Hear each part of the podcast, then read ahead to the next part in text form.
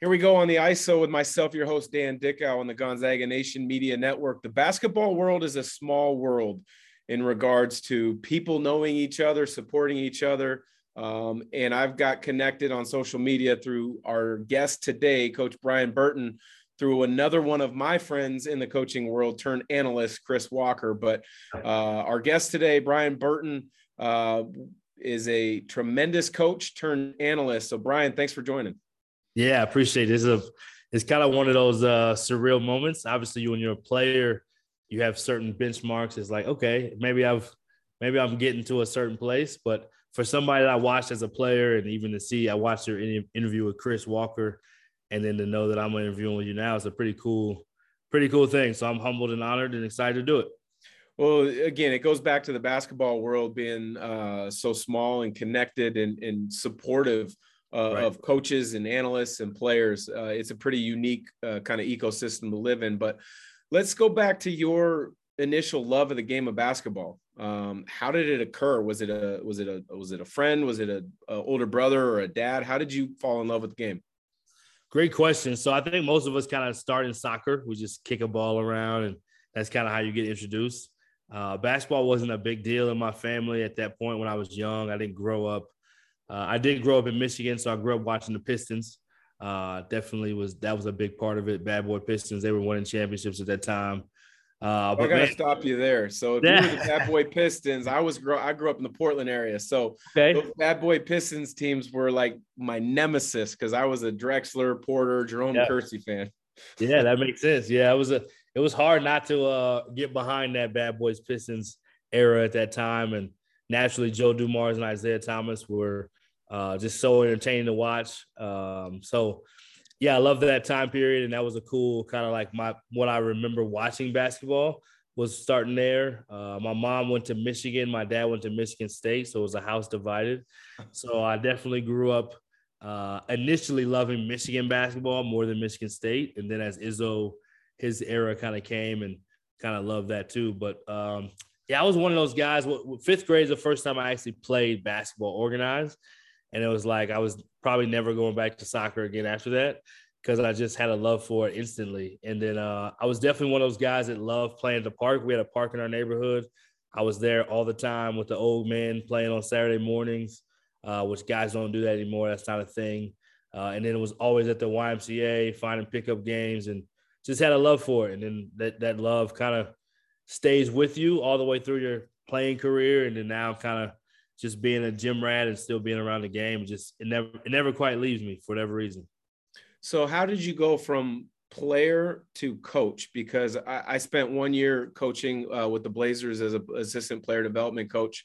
Yeah, um, yeah. Thought that was the path I was going to go down before I really kind of got into the broadcast world. But um, it's a hard switch to flip going from thinking like a player to then thinking like a coach. What was that transition like for you? Yeah, so it was a little bit easier, a little bit more natural, probably. So my first team I ever coached was in fifth grade. My I I was in ninth grade. I was a freshman, and my brother was in sixth grade. And I kept watching, going to his games and supporting, and his dads were coaching them, and like they were struggling. So I just said, "Hey, if you ever, I would love to coach them if you want." And we lost our first game. I never forget it. We won everyone. We had ten games. We lost our first one. We won nine straight, and there was one kid that was really talented, but he was hard to deal with. But I think some of it was natural, like the point guard in me, and I wasn't as much of a score first point guard or even a scoring point guard. I could when I needed to, but a lot of it was based on getting the best out of your teammates. So I think just thinking like a point guard, if this is my team. Uh, and then when I transitioned, so basically when I was done playing, I actually started an AU program. So in the summer, for me, when I went back to, so I went to school in Dallas a school called Plano East, home of Jimmy King, uh, back in the day.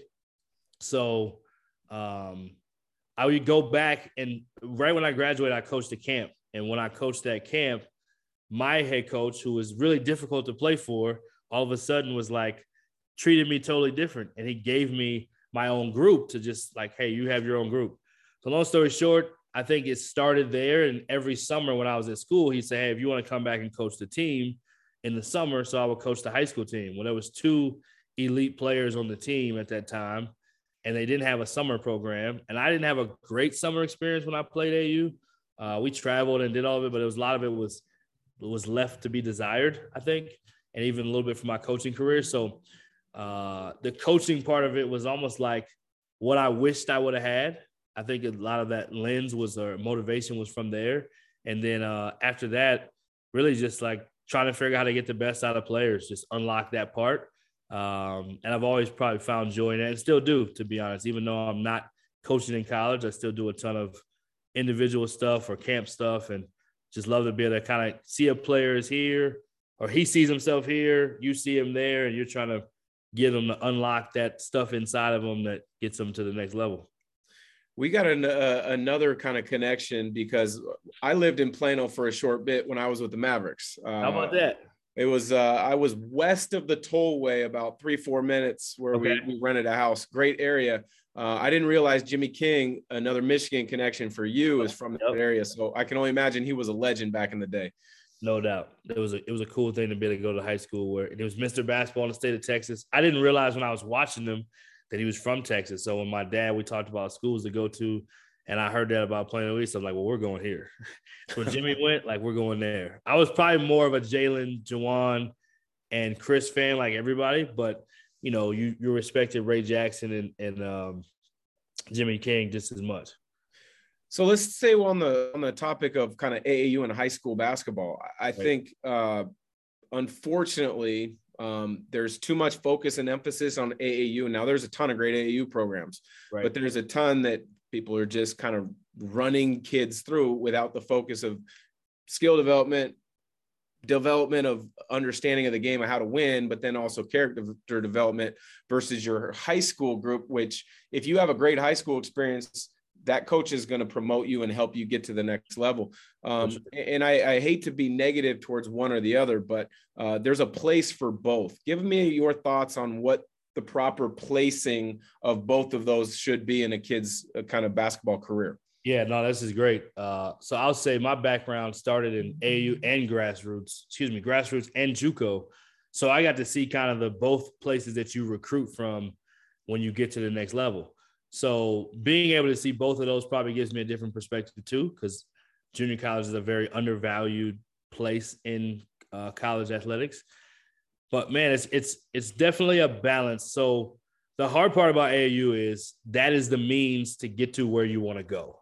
So it's become more big business because ultimately high school co- excuse me college coaches don't recruit through high school as much because that's not where you're going to get to see an EYBL level player play against another EYBL level player, for example, right? Mm-hmm. So all of it's become so uh, business and evaluation based of seeing how do you compare against the best, so I know how good you are. And now they're keeping stats and the whole nine. So it's evolved a lot. AU has.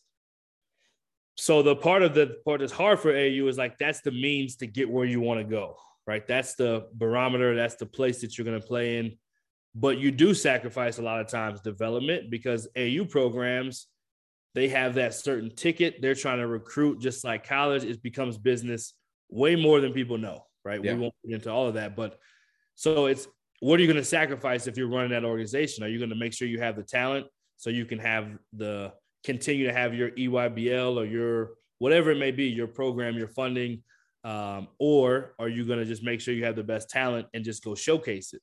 So it's a super fine line. I think high schools are becoming more too, where kids are leaving the good ones to play at bigger schools or play on um, more circuits, even in the high school scene. Mm-hmm. So you see a lot of kids coming out with graphics that I'm changing to this school, right? I'm going to this school instead of uh, waiting until they get to college. It's becoming a part of the culture. So I think it's just a hard line as a coach. It still should be about development. And if you I think the biggest thing for me, and I just had this conversation recently on a different podcast of like your ability to connect with young people and their parents and their circle is as important as anything. And you have to really stick to your guns as far as this is what we're going to do and how we're going to do it, and then follow through. But you have to stay connected. If you don't have connection and you're just trying to do these transactions, eventually it's not going to benefit the kid or your organization for very long anyway, if that makes sense. Yeah, absolutely. I think there's so much truth to to what you just spoke about there, and, and how a lot of those AAU programs kind of I don't want to say work the system, but are involved in the system. Um, right.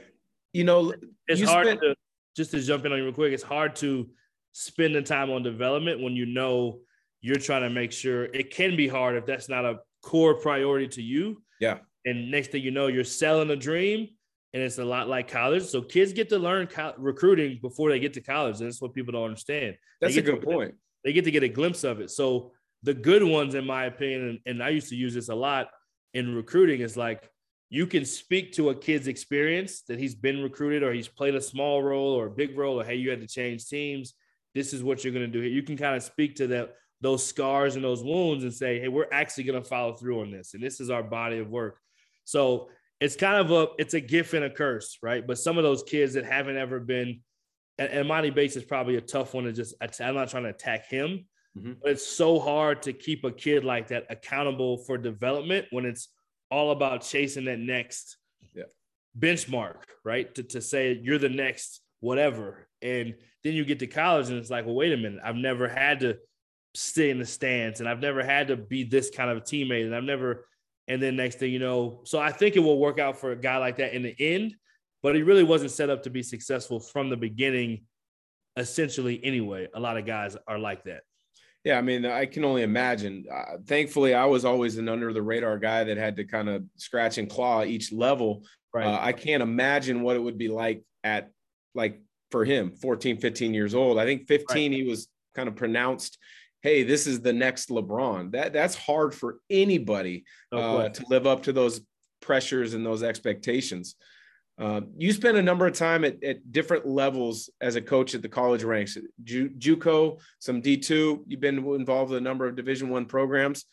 I don't think people understand just how good Division two programs can be. I don't think a lot of people understand just how good certain JUCOs are. Now, I don't want to place a blanket over all JUCOs, but um, there are some JUCOs that are high level.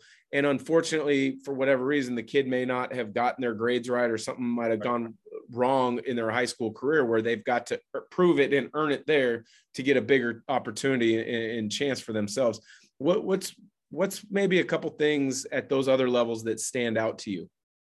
Yeah, I think so. For JUCO, it's definitely the purity of the level, right? There's no politics there's no um, hidden agendas. There's no, hey, you were a five star. The media wants you to be. The, there's none of that. You know, there's no my guy, his guy on the staff. There's two coaches on the staff. You know what I mean? Most of the time. So there's it's, it's probably the purest level of basketball because all that other stuff is out of the way.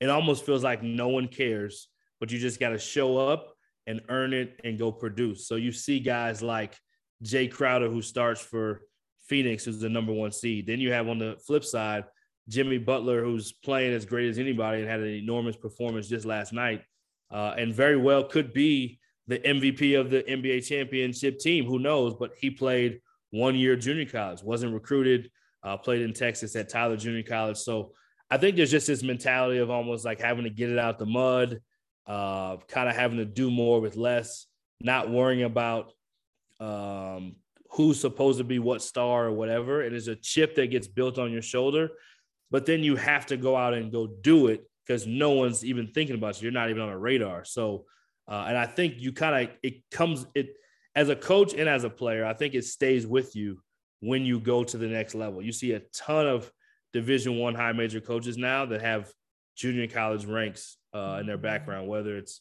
uh, Chris Jans, who just got a job, uh, Steve Forbes, those guys were Northwest Florida and Chipola guys. Greg Heiar just won a national championship in junior college and got New Mexico State.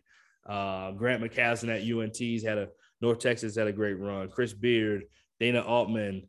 Uh, you can just go down the line. Like if you look at people's history, they have a bit of that. And there's something about junior college coaches that you had the trenches, you had to mop the floors, you had to do the laundry, you had to do all these different tasks because you didn't have all these different people on your staff that you're spoiled with. And I think there's a part of that grit and that uh, just that kind of underdog that stays with you. So, and then D2 is similar.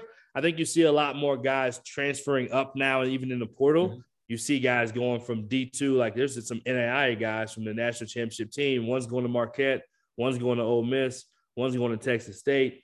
Um, And I just think there's a underappreciation for that level because people think like, well, you're not Division One, so that means you're not good.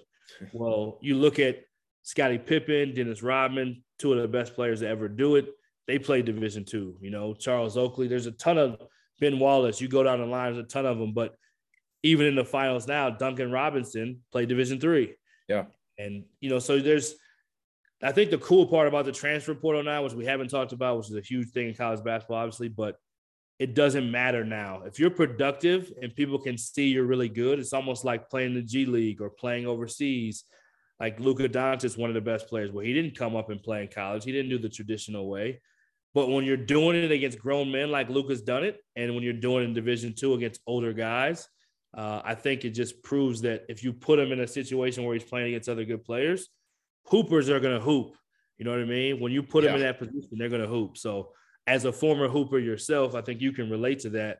You know, you're on a program at Washington where you're talented enough to be there, but for whatever reason, it wasn't happening. Well, then you transfer to Gonzaga. Next thing you know, like, well, where did this guy come from? Well, he's always been a hooper. It's just kind of like he needed to put himself in that position where he had the platform to do it. Yeah, and it's got to be a great fit. And right. staying on the transfer portal, I don't like to be too critical of players because I believe NIL is right. I think college players should get paid. I think it's going to take a couple years to flush out what a true value system that makes sense long term will be. Um, right. I, I, think we're we're going to see some ebbs and flows with that. But as far as the transfer portal, I, I found there was a great article on SI.com. Jason Jordan wrote it. I think it came out yesterday about one player in particular's experience in the portal, thinking something was going to be better on the outside. Right. He went out, there was nothing there. He ended right. up having to walk on at the school he was previously at. Wow. And he earned his scholar, he earned a scholarship back halfway through the season what are some of the things from a coach's perspective maybe that kids are missing before they put their name in the transfer portal that can kind of become a, an issue for them finding a place yeah that's a huge question and actually having this conversation consistently with players parents uh, coaches because you're still connected to the game enough so i think it starts with like where's your point of leverage in a market almost and so if like you're a free agent in the nba and you didn't have very good numbers the year before and now you're a free agent, it's probably going to be hard, right? You may have to take a your value isn't there in the market. But if you're um, I'm trying to think of somebody, Antoine Davis or Kendric Davis, who put up these godly numbers. Yeah. Well, yeah, your your your leverage is going to be different because there's going to be a market that says you have value there, right? So I think that's probably the hardest part. It's almost like grass is greener. Like, oh, my situation isn't going how I want. You guys don't think this or that. I should be doing this. I'm out. And it's not that easy, you know. And I think even, and I don't know what your case situation was, but if you don't even almost have some relationships with people that recruited you before, and let's just be honest, there are third party communications, whether it's supposed to happen that way or not. But you can reach yeah. out to your AU coach, like, hey, let's be honest. Like, do I actually have some a chance to go somewhere, or am I just doing this because of emotion and because I think I should be?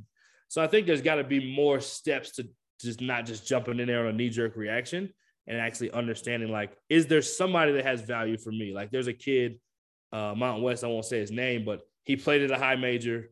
He did, or he was at a high major. He didn't play, but the school that recruited him at a high school, he was able to reach back out through his AU coach and say, hey, would they have interest if I get into the portal? Well, his was at the semester. Well, he went into the portal, he went straight to that school. It wasn't a process, it was pretty much done. They knew what they were getting, he knew what he was getting. That staff was at a different place, but it made sense. Well, if you're not checking that and you jump in and that school doesn't want you, well, that yeah. kid is out there hanging out and hoping for something. He may be at home in junior college for a semester, you know? So I think there's there's way more that goes into it than people think. And I think somebody said this, Thad Matta said this the other day on the interview. There's like a thousand people were in the portal at that time. 500 or more were averaged like less than five points per game. Well, what's the market for that? You know, yeah. unless you have that relationship and somebody knows that you can actually play, and maybe you just got stockpiled in a numbers game, hard to be able to create value when somebody's like, well, you're averaging five and you left there or three, and what do you think you're going to come do? He so that's the part where people probably aren't as educated and players and families are as much as you wish they were. It just looks like the cool thing to do. I'm going in the portal. I'm gonna make a post, say thanks for everything, and next thing you know, I don't have a school. That's some great insight. Uh, really good insight there. Want to ask you now about uh, your transition from coaching into an analyst role. Um, yeah. You know, one of the things that I enjoy about it is when the game's over, I don't have to break down the film. I might have to answer a tweet or something if if I mispronounced uh, a player's last name, which right. you and I hopefully we do our homework and right. we get it right before the game, so there's no issues. Um, but what's that transition been like for you, and how are you enjoying it? Yeah, I'll, I'll say this first too. So I saw you do the game, and I think you did do some of our games when I was in the Mount West, but at Fresno State. But you, I saw you do the game against. I want to say it was Boise State, Colorado State. Was that the game? Uh, I had Boise State and San Diego State this year. I may have that's had Colorado State. That's the game. No, that's the game. Okay. So yeah. I saw that. I saw that game. Watched you do it. I think I may have reached out to you for the first time afterwards. Like super impressive. So it's cool to see a guy who used to play take so much time in their craft. So part of how I was interested in it, to be honest, after I got done, was when I was doing it, especially on the ESPN plus level and your mid major just you're at this underappreciated level anyway, right? People don't yeah. value how hard you have to work.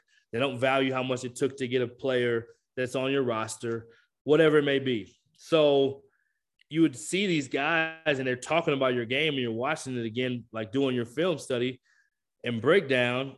And like they don't even know about your team. They don't know about your team. They've never been to a practice or a shoot around. They've never called so it just used to frustrate me. It's like these guys are controlling our narrative and telling our story, but they don't even know anything about us, and they're not even giving us.